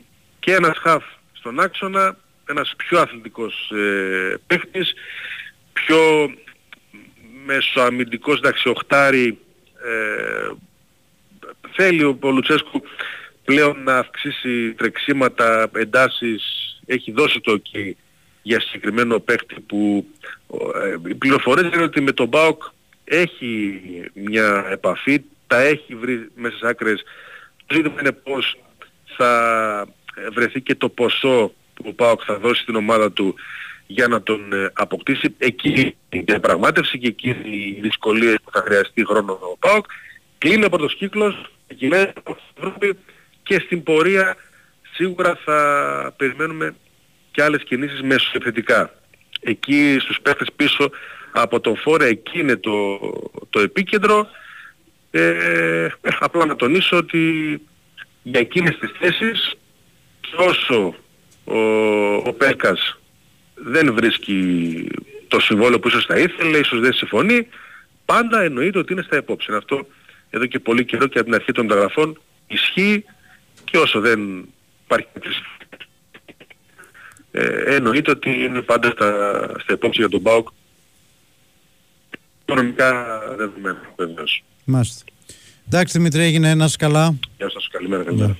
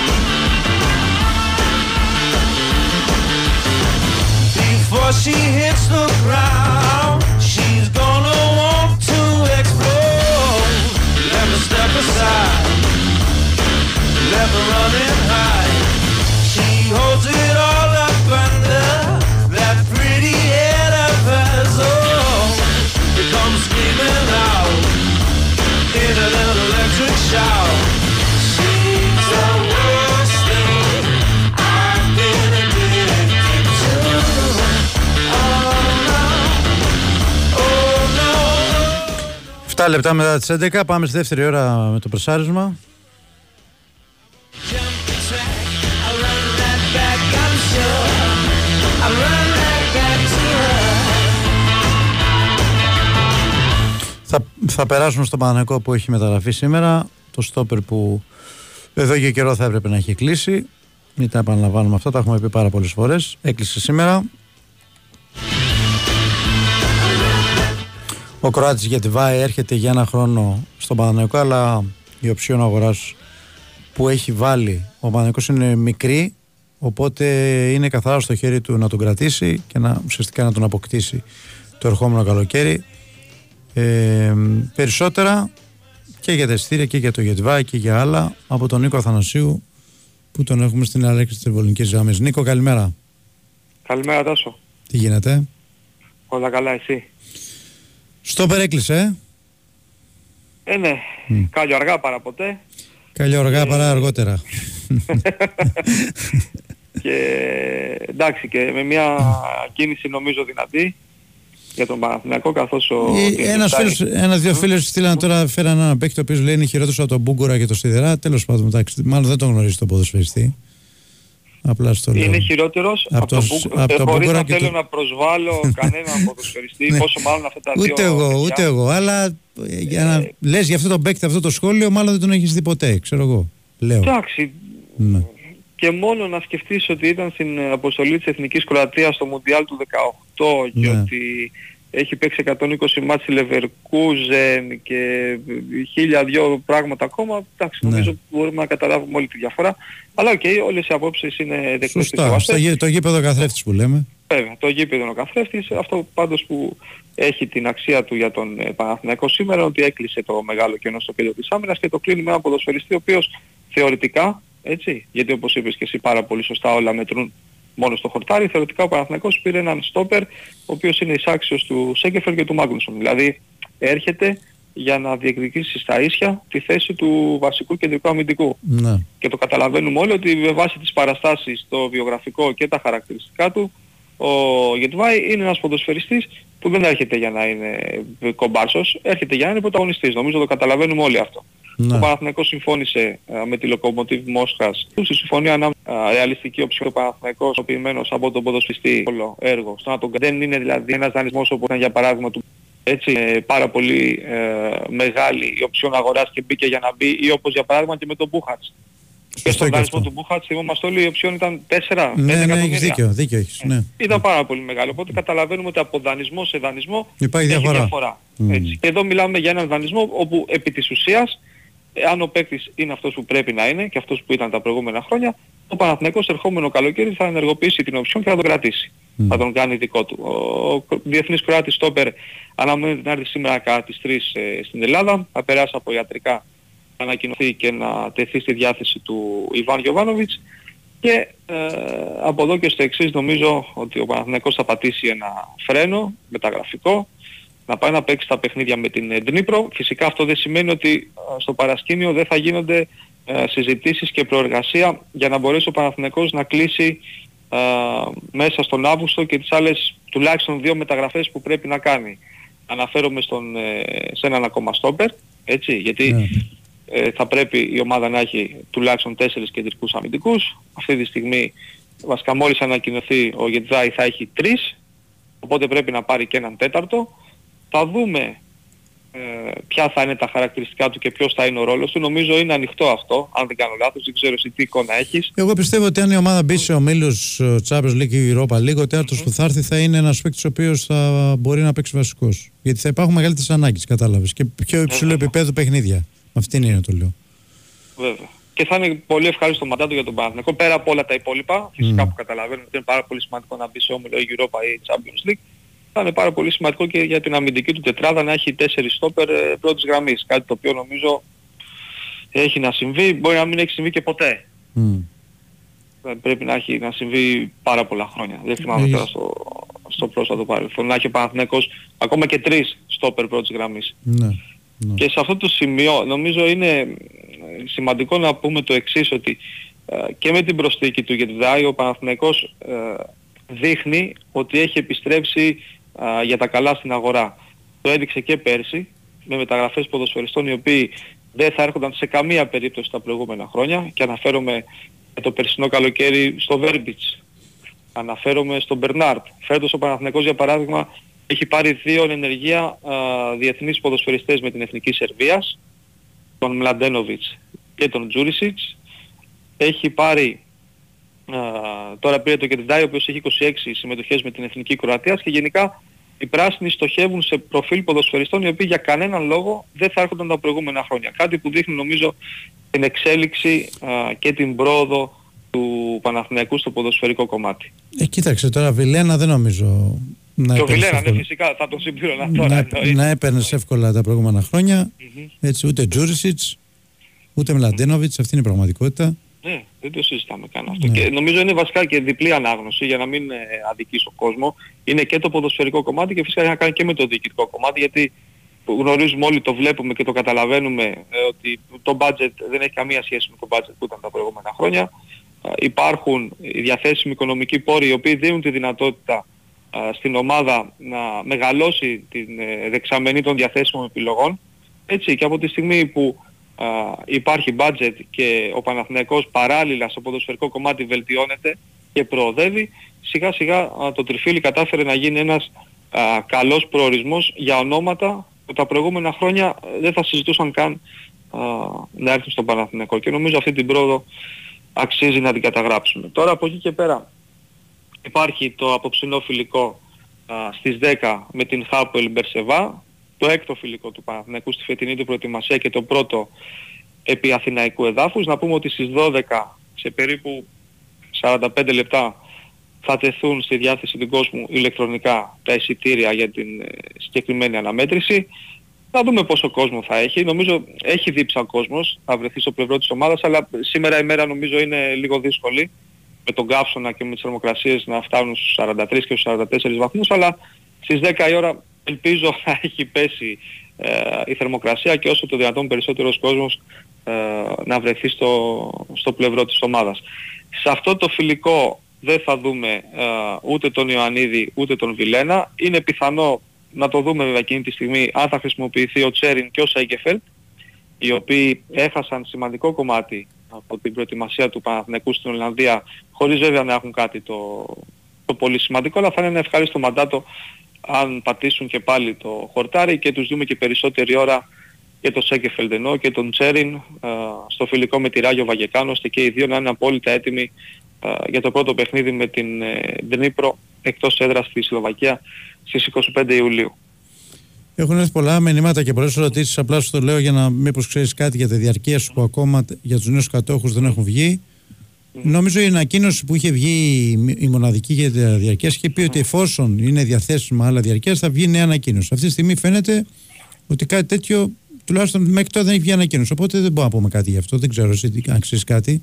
Όχι, την ίδια εικόνα έχουμε σένα. Πολύ σωστά όπως ανέφερες, στην πρώτη ανακοίνωση για τα διαρκείας ε, είχε γίνει ξεκάθαρο ότι θα υπάρξει νέα ανακοίνωση ε, αν και εφόσον ε, προκύψουν νέες θέσεις. Αυτή τη στιγμή δεν έχει υπάρξει κάποια νέα ανακοίνωση από την πράσινη πάρη, οπότε νομίζω ούτε εγώ ούτε και εσύ ε, μπορούμε να πούμε κάτι με ασφάλεια και με σιγουριά στον κόσμο ε, για το τι θα γίνει. Απλά εγώ εδώ να υπενθυμίσω ότι έτσι κι αλλιώς ε, πέρσι ο Παναθηναϊκός είχε φτάσει στο ανώτατο όριο διαρκείας. Δεν μπορούσε να πουλήσει περισσότερα Ναι. και το είχε σταματήσει. Οπότε από τη στιγμή που μπήκε με την ίδια συνθήκη και φέτος ε, είναι πιθανό να μην ξέρεις υπάρχουν πολλές θέσεις ή να έχουν μείνει λίγες θέσεις.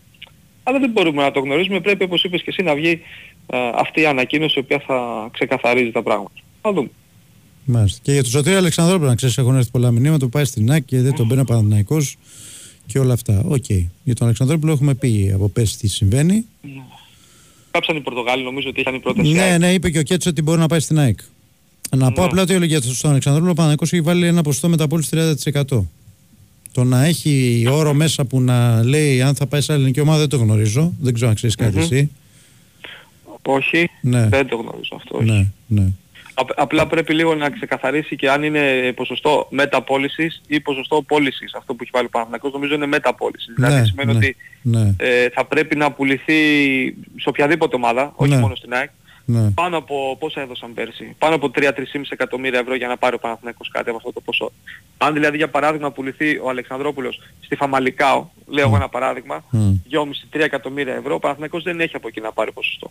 Ναι. Γι' αυτό λέγεται και μεταπόληση. Πρέπει να είναι πάνω από τα 3,5 εκατομμύρια που έδωσε πέρσι Sporting στον Παναθηναϊκό για να ενεργοποιηθεί αυτό το, το ποσοστό. Αυτό το οποίο είχα μάθει τις προηγούμενες ημέρες πάντως, εντάξει τώρα βγήκε και το θέμα, είναι ότι η Άκη έχει κάνει μια πρόταση αρχική στη Sporting γύρω στα 2 με 2,5 εκατομμύρια και έχει απορριφθεί. Χωρίς αυτό να σημαίνει ότι δεν θα γίνει μεταγραφή, δεν λέω αυτό. Έτσι, λέω α, μια πληροφορία που είχα, οπότε σημαίνει ότι προφανώς και μάλλον η ΑΕΚ θέλει να πάρει τον παίχτη.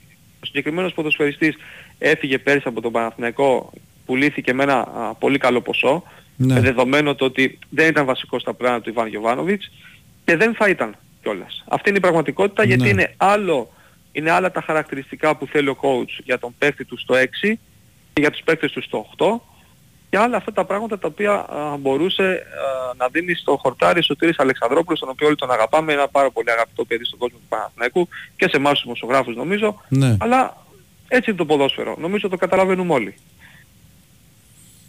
Έτσι είναι. Ο καθένας έχει την άποψή του. Μπορεί εμείς να λέμε ότι είναι ένα παιδί που είναι από τα σπλάχνα της ομάδας, ένας Έλληνας που φυσικά θα τον θέλαμε να είναι στην ομάδα. Δεν νομίζω ότι υπάρχει κάποιος που να λέει δεν τον θέλω. Έτσι. Αλλά π, υπάρχουν και τα θέλω του προπονητή με βάση το, το πλάνο του. Έτσι. Και όταν ένας προπονητής παρουσιάζει ένα πλάνο και το πλάνο αυτό έχει φτάσει πέρσι μια ανάσα από την κατάξυση του παραδείγματος, ε, δεν μπορεί να πεις ότι δεν του έχεις εμπιστοσύνη, λέω εγώ τώρα. Δεν λέω δεν Ναι. κάνει λάθη. Έτσι. Βέβαια. Αλλά ε, με το πλάνο αυτό οδήγησε την ομάδα μια ανάσα από την κατάσταση του Αλέγκο. Αυτό λέω. Έχει να κάνει και με τα θέλω του παιδιού και στο τέλος της Και ημέρας, τα θέλω έτσι. του παιδιού, Δηλαδή, σωστά. Βέβαια. Σωστά. Όταν το παιδί πέρσι μια πρόταση από τη Sporting και στον Παναθηναϊκό ήξερε ότι δεν θα είναι βασικός, Μμ. δεν υπάρχει κανένας λόγος να τον κρατάς εδώ πέρα Ναι. και να τον τραβάς πίσω. Για φύχη ψή ωμέγα λόγους δεν κατάφερε στη Λισαβόνα να προσαρμοστεί και να κάνει πράγματα στην πρώτη ομάδα. Είχε λίγες και λιγόλεπτες ε, συμμετοχές. Α, να δούμε α, τι επιφυλάσσει το, το μέλλον. Σίγουρα πάντως στην περσινή πρωταθληματική πορεία του Παναθηναϊκού και για να το κλείσουμε δεν μπορεί κάποιος να πει ότι ε, πω, πω, πόσο του έλειψε ο Σωτήρης και πόσα ήταν διαφορετικά τα πράγματα αν ο Παναθηναϊκός είχε κρατήσει τον Αλεξανδρόπουλο. Νομίζω. Ναι. Νομίζω. Εντάξει, να δούμε. Λοιπόν, έγινε Νικό. Τα λέμε. Καλή συνέχεια Τάσο. Για χαρά, Να για είστε χαρά.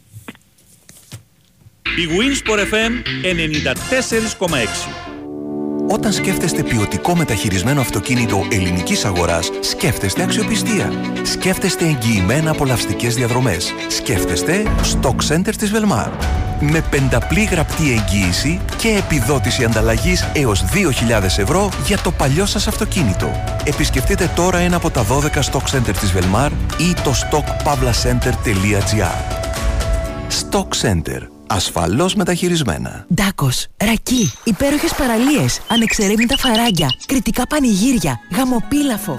Στην Blue Star Ferries ξέρουμε ότι πάντα υπάρχει ένας λόγος για να ταξιδέψεις. Εσύ αυτό που πρέπει να ξέρεις είναι ότι για την Κρήτη οι λόγοι είναι ατελείωτοι. Γι' αυτό η Blue Star Ferries σε ταξιδεύει καθημερινά με βραδινά και ημερήσια δρομολόγια για Ηράκλειο και για Χανιά. Ενημερωθείτε για τις προσφορές μας και κάντε εύκολα κράτηση τώρα στο bluestarferries.com, στον ταξιδιωτικό σας πράκτορα ή στο 210 89 19 800. Δρομολόγια σε συνεργασία με την Anec Lines. Blue Star Ferries. Κανείς δεν μας ταξιδεύει καλύτερα. Summer in Style με boxer shoes. Καλοκαιρινές εκπτώσεις έως και 30% σε όλα τα γυναικεία και ανδρικά μοντέλα από τις 10 Ιουλίου στο Outlet Store Λεωφόρος Καραμανλή 101 Αχαρνές και στο boxer.gr Ονειρεύεσαι δροσιά, όνειρο θερινών εκπτώσεων; Στο Practiker. Βρες ετοιμοπαράδοτα κλιματιστικά από 259 ευρώ και δωρεάν εγκατάσταση σε όλα τα κλιματιστικά Daikin, Inventor, Europro και το Simba. Ισχύει έως 17 Ιουλίου. Ανοιχτά και την Κυριακή 16 Ιουλίου 11 με 7. Practiker.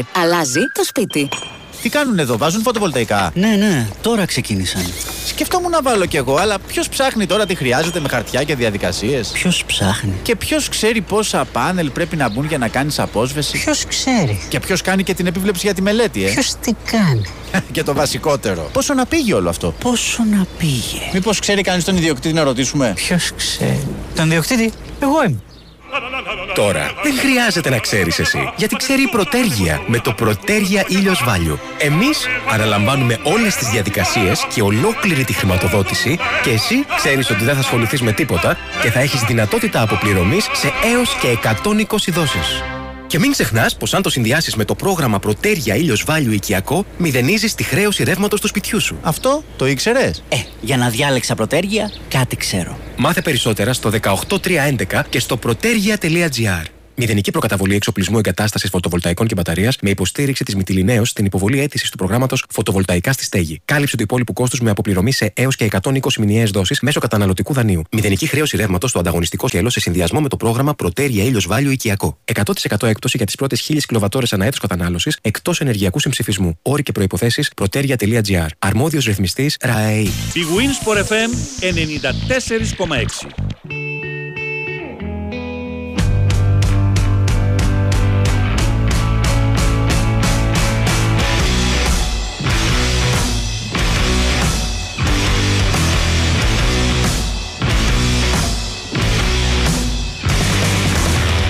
Και πάμε στον Ολυμπιακό και στον Νίκο Σταματέλο. Νίκο, καλημέρα. Καλημέρα, καλημέρα Τάσο. Φιλικό αγώνα έχει ο Ολυμπιακός. σε Μία δύο παρατέταρτο, ε. Μία παρατέταρτο απέναντι στην Νόρτσελαν και έχει γίνει γνωστή και η ενδεκάδα με λίγες αλλαγές σε σύγκριση με την ενδεκάδα που παρέταξε, την αρχική ενδεκάδα που παρέταξε ο Μαρτίνεθ στο πρώτο φιλικό με τη Σλοβάτσκο. Είναι Πασχαλάκης κάτω από τα δοκάρια Ρόντι Μέι Ρέαμς στα δύο άκρα της άμυνας, Ρέτσος και Μπα α, στο κέντρο, ο- στο κέντρο της άμυνας, Μπουχαλάκης και Χουάνκ α, μπροστά τους ο Φορτούνης, Μπιέλ Μασούρας στα άκρα της επίθεσης και ο Ελαραμπής στην ε, κορυφή. Σε σύγκριση με τη Σλοβάτσκο α, έχουμε μια αλλαγή στο τέρμα, είναι ο Πασχαλάκης αντί του Τζολάκη, ο Ρέτσος αντί του Ντόι, ο Χουάνκ αντί του Καρβάλιο και από εκεί και πέρα είναι οι ίδιοι παίχτες. Ο Φορτούνης, Μπιέλ, Μασούρας και Λαραμπή ήταν α, και με την ε, Σλοβάτσκο. Οπότε καταλαβαίνουμε τι έχει στο μυαλό του σε μεγάλο βαθμό ο Μαρτίνεθ ενώπιση των ε, κρίσιμων αναμετρήσεων, δηλαδή σε ποιους στηρίζεται για το αρχικό σχήμα. Θα μου πεις από το δεύτερο φιλικό, όταν βλέπεις ότι ε, για, το, για την αρχική ενδεκάδα κλείνει τόσο πολύ τις επιλογές του, δηλαδή αν ο Χουάνκ ήταν έτοιμος, λογικά θα παίζει βασικός και στο προηγούμενο φιλικό, για παράδειγμα. Άρα πειραματίζεται περισσότερο στην, ε, στην άμυνα, στο κέντρο άμυνας, όπου κρατά σταθερό τον Μπα ε, και αλλάζει τον Ντόι με τον ε, Ρέτσο και στους υπόλοιπους ε, φαντάζομαι με τον περσινό κορμό θα πήγαινε από τη στιγμή που δεν έχει έρθει κάποιος ε, ποδοσφαιριστής που να προορίζεται άμεσα για βασικός. Οι περσινοί θα τραβήξουν το κουπί ε, για τα πρώτα επίσημα παιχνίδια. Να δούμε αν θα δώσει καθόλου χρόνο συμμετοχής στον Ιμπόρα και στον uh, Κίνδη, γιατί το κάνει αυτό συνήθως ο, ο Μαρτίνεθ όταν βλέπει ότι είναι σε καλή κατάσταση κάποιοι ποδοσφαιριστές ακόμα και αν α, δεν έχουν πολλές προπονήσεις με την ομάδα τους δίνει κάποιο χρόνο συμμετοχής. Περιμένουμε να δούμε σήμερα με την Όρτσελαν. Και από εκεί και πέρα μίλησε ο Κορδόν χθες στους ε, δημοσιογράφους που βρίσκονται στην Αυστρία. Ε, δεν βγήκε είδηση όσο και αν τον πίεσαν οι συνάδελφοι. Ό,τι και αν του έλεγαν, δηλαδή ακόμα και για το Γιαρέμτσουκ που γράφουν έντονα οι Γάλλοι, η απάντησή του ήταν ναι, οκ, μπορεί να ξέρετε εσείς καλύτερα από μένα. Δεν το είπε ειρωνικά ο άνθρωπος, απλά απέφυγε να πει οτιδήποτε. Ναι. Απ' την άλλη είναι και ο Κάρλος ε, Νέβα, το αριστερό μπακ της Γρανάδα, επειδή εδώ ζούμε σε εποχή μέσων κοινωνικής δικτύωσης, ε, ακολουθεί τον Ολυμπιακό στο Instagram. Και έρχεται δύο μέρες μετά τη δημοσιοποίηση της ε, προσφοράς των Γάλλων για τον Ρέαμτσουκ, οπότε λες, α, μπορεί κάτι να γίνεται εκεί. Αλλά πρόσεξε, με ένα like στο Instagram μεταγραφή δεν γίνεται.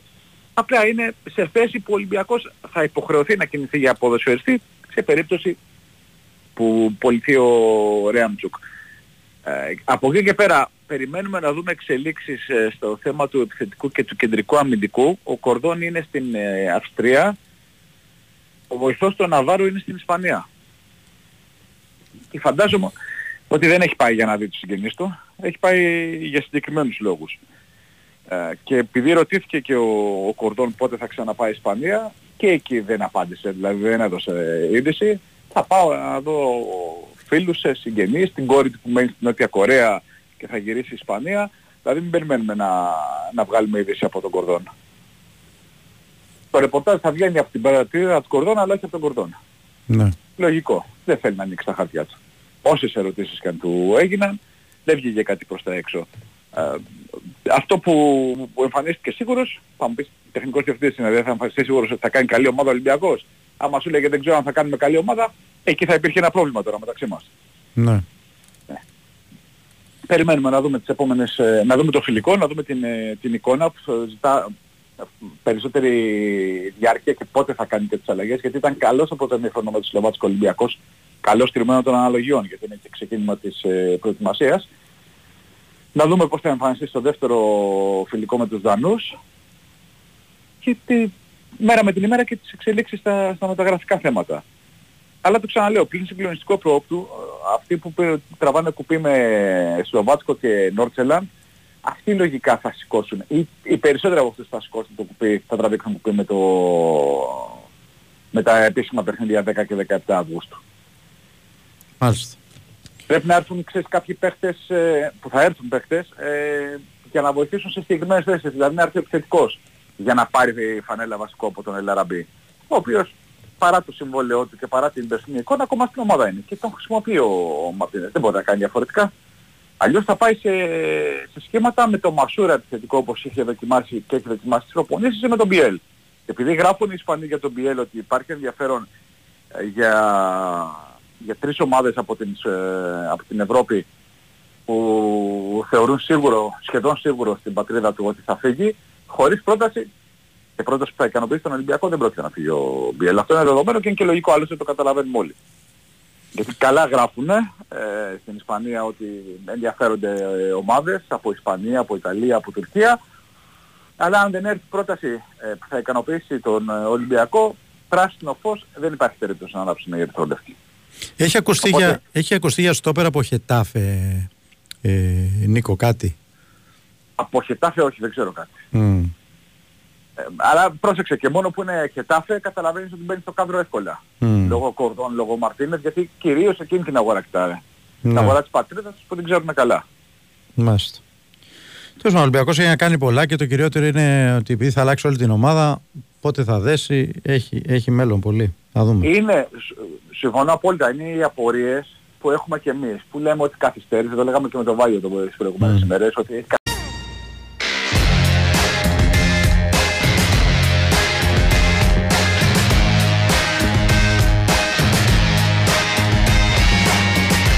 Someone down, someone down over Pompeii. On both sides of I was broken. Oh my my, I'm the one trying to hide this damage done. One day, all our secrets will be spoken. As we slow dance, I became your statue frozen. Times I wondered, are we just a puff of smoke? Yeah, underneath bed of ashes, still withholding everything like we were never close. Don't you worry, baby. No sense trying to change it. I'ma strike these matches. Never had control. I'm ready to let go. No, was I fooling myself? I'ma spread these ashes.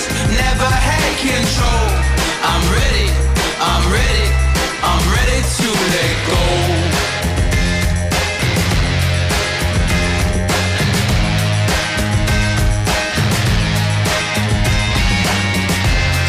Down, down over Pompeii. On holy ground, our vows were broken.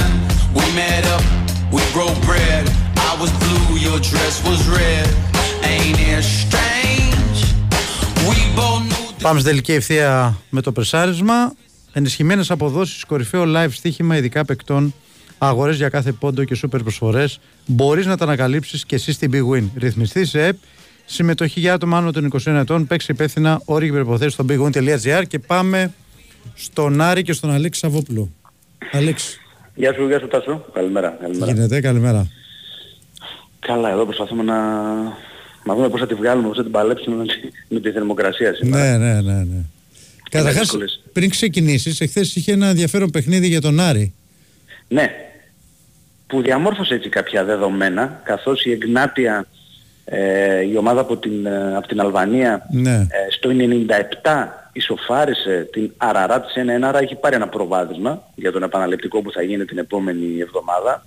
Στα, στα Τύρανα είναι μια ομάδα λίγο έξω από τα Τύρανα Εζρεύει, η συγκεκριμένη, η οποία ε, φαίνεται ότι έχει πάρει ένα προβάδισμα με αυτό το, το 1-1 και θα δούμε αν θα είναι τελικά αυτή η αντίπαλος του Άρη ή ε, θα χρειαστεί ο Άρης να ταξιδέψει στο μακρινό, το πιο μακρινό εν πάση περιπτώσει, Ιερεβάν γιατί ε, τα Τύρανα σαφώς είναι ένας πιο εύκολος ε, προορισμός και για τους φίλους του, του Άρη.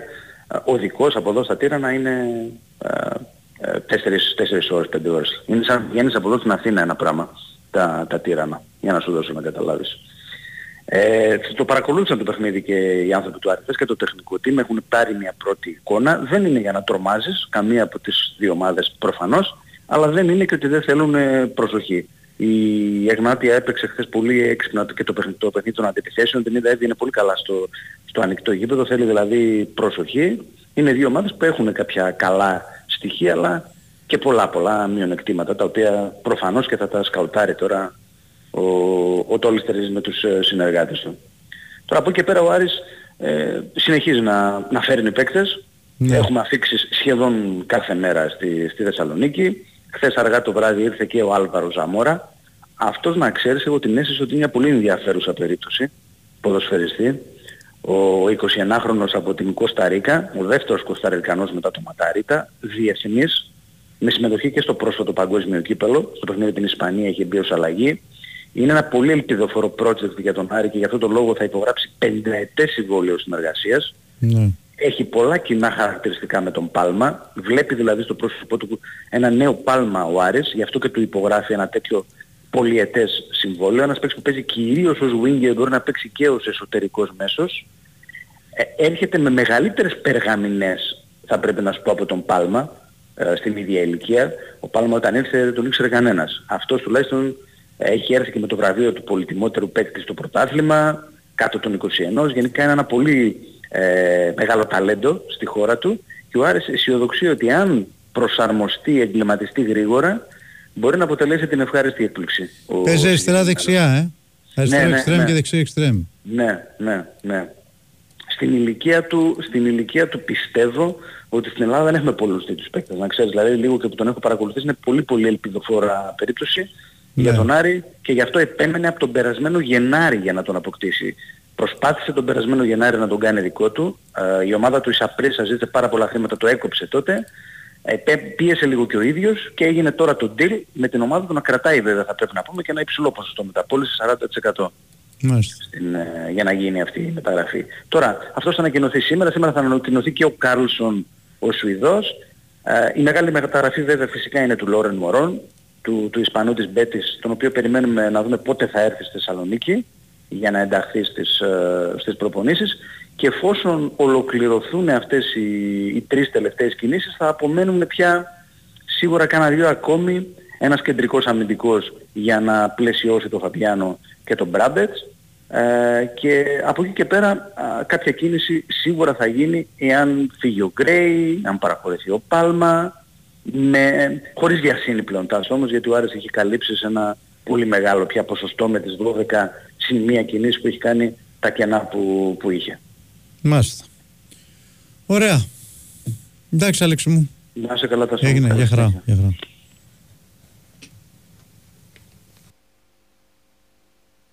Η Winsport FM 94,6. Η Winsport FM 94,6.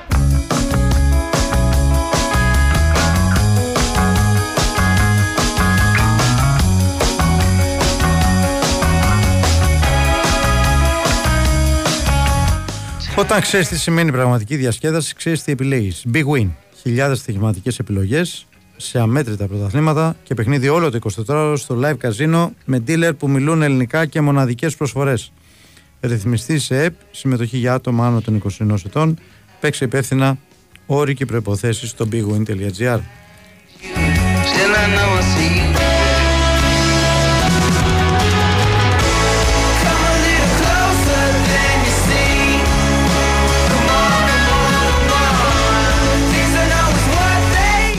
Και πάμε στο Χρήστο Σωτρακόπουλο. Χρήστο, καλημέρα. Καλημέρα, καλημέρα Τασόν. Πώς είσαι; Τι γίνεται, Καλά ρε αγόρι μου, εσύ πώς είσαι; Καλά, μια χαρά. Εδώ ζεσθενόμαστε. Ε, Έξ- καλά. έξω γίνεται κόλαση. Εντάξει. Το Για- βιώνουμε όλοι τώρα εδώ πάλι. Ναι. Τι έγινε; Βλέπω η Τσέλσι λέει για Νεϊμάρ. Η Chelsea ναι, παίζει ένα τέτοιο σενάριο. Ναι. Ε, γράφτηκε χθες απόγευμα και παίζει. Παίζει πολύ πιθανό. Ως σενάριο ε, κάποια στιγμή και γύρω στον Απρίλιο-Μάιο είχε γραφτεί κάτι παρόμοιο για την Chelsea και από ό,τι φαίνεται ε, είναι ένα πράγμα που θα παίξει. Ε, θα παίξει δηλαδή εννοώ ε, θα, θα, θα γίνει ένα ψηλοσύριαλ αυτό το πράγμα. Η Chelsea που ολοκλήρωσε ακόμα μια αποχώρηση, η πούληση του Αμερικανού, που ποτέ τελικά με τη φανέλα της Chelsea δεν έκανε το μεγάλο μπαμ και πήγε με 20 εκατομμύρια λίρες στην Μίλαν.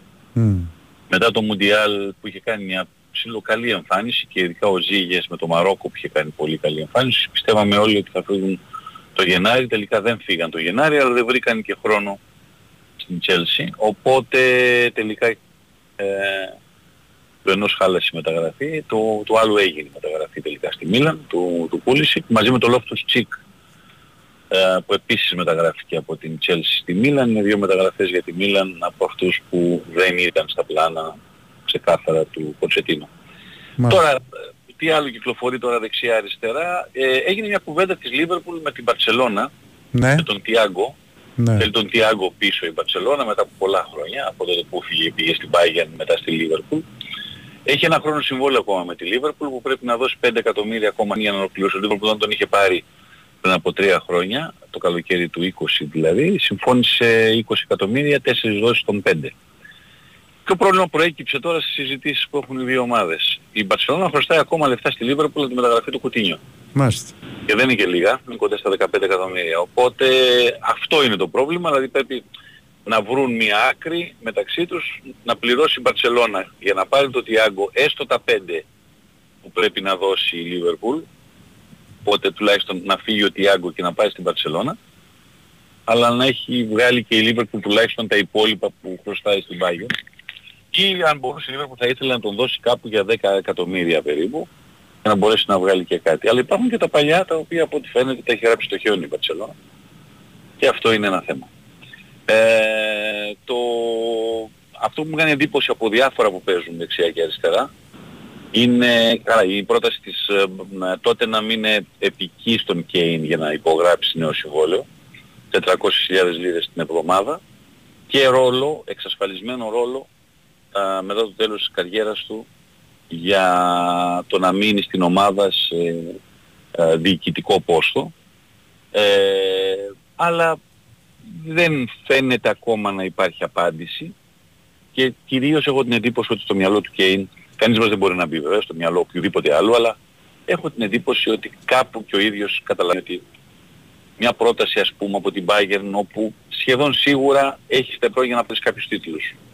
Ε, για έναν παίχτη που τόσα χρόνια ναι, οκ, πρωταγωνιστεί με την Τότεναμ, σκοράρει πολύ, ε, αλλά δεν είναι σημαντικό να πάει να κερδίσει και κάποιους τίτλους στην καριέρα του. Αυτό είναι το, το ζητούμενο. Ναι, σωστά. Ε, έχει γίνει και γίνεται φασά για τα λεφτά που θα πάρει ο Χέντερσον στην άλλη τη ΦΑΚ. 700.000 Ναι, λίρες. όλες αυτές οι ε, ε, άλλοι τυφάκοι, η Αλαχλή, η- Ναι. η Αλ- η- ε, είναι και άλλη μία τώρα σήμερα που έβλεπα ότι κάνει πρόταση, ε, προσπαθώ να θυμηθώ για τον Μαχρέζ, Ναι. ναι. ποια πόλη είναι αυτή, Ναι. Ε, 30 εκατομμύρια στη City για τον Μαχρέζ, έτσι.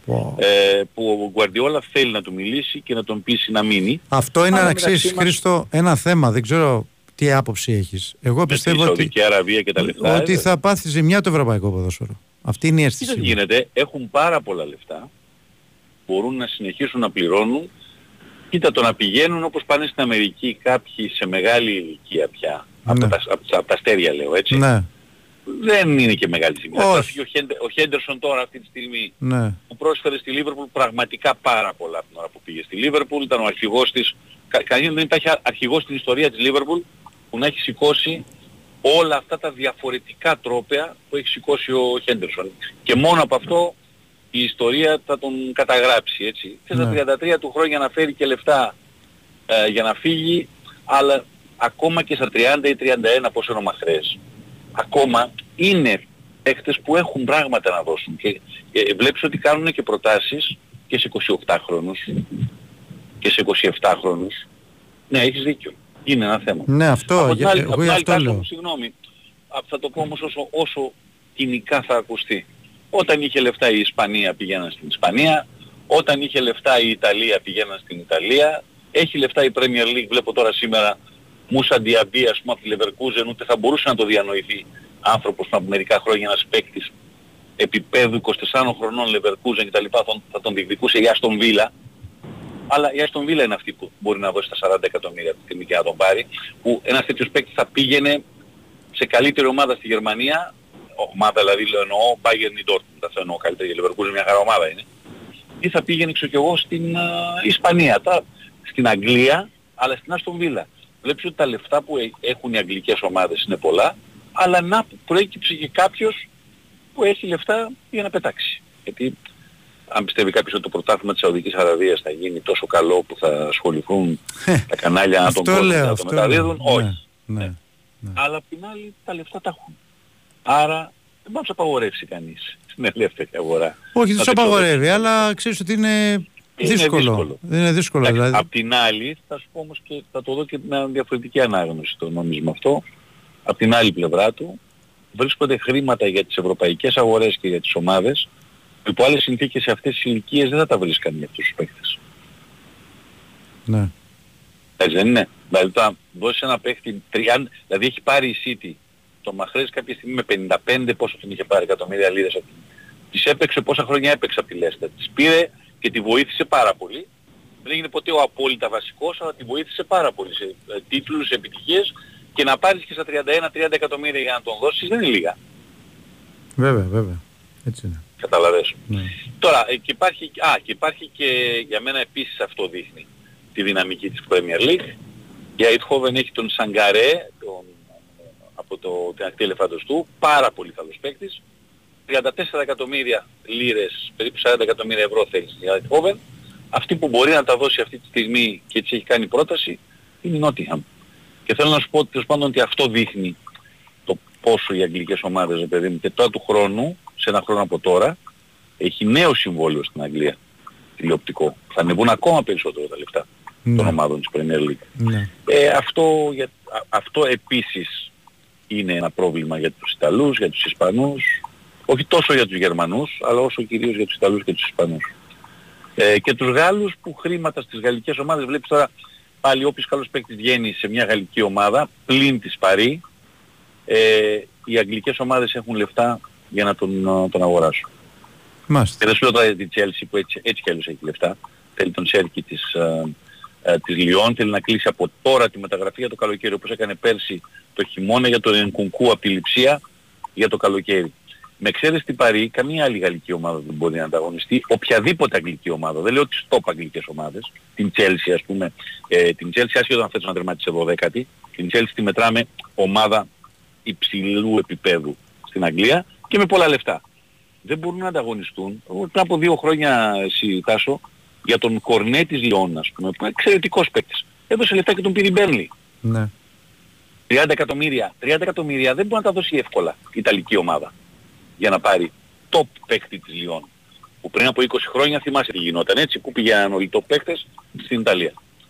Είναι, είναι ένα θέμα. Γενικώς είναι ένα θέμα, αλλά απ' την άλλη ε, το, στο μεταγραφικό παζάρι πάντα θα μετράει και το τι έχεις, τι έχεις εγγυημένα και, και τι ο άλλος μπορεί να υπολογίσει ότι θα εισπράξει από σένα πραγματικά. Γιατί το να του κάνεις την πρόταση και να μην τα πληρώσεις τα λεφτά ποτέ είναι ένα θέμα. Αυτά. Έτσι είναι. Μάλιστα. Έγινε Χριστό μου. Να εργαλά όλοι Για μου. χαρά, καλά. για χαρά, για χαρά.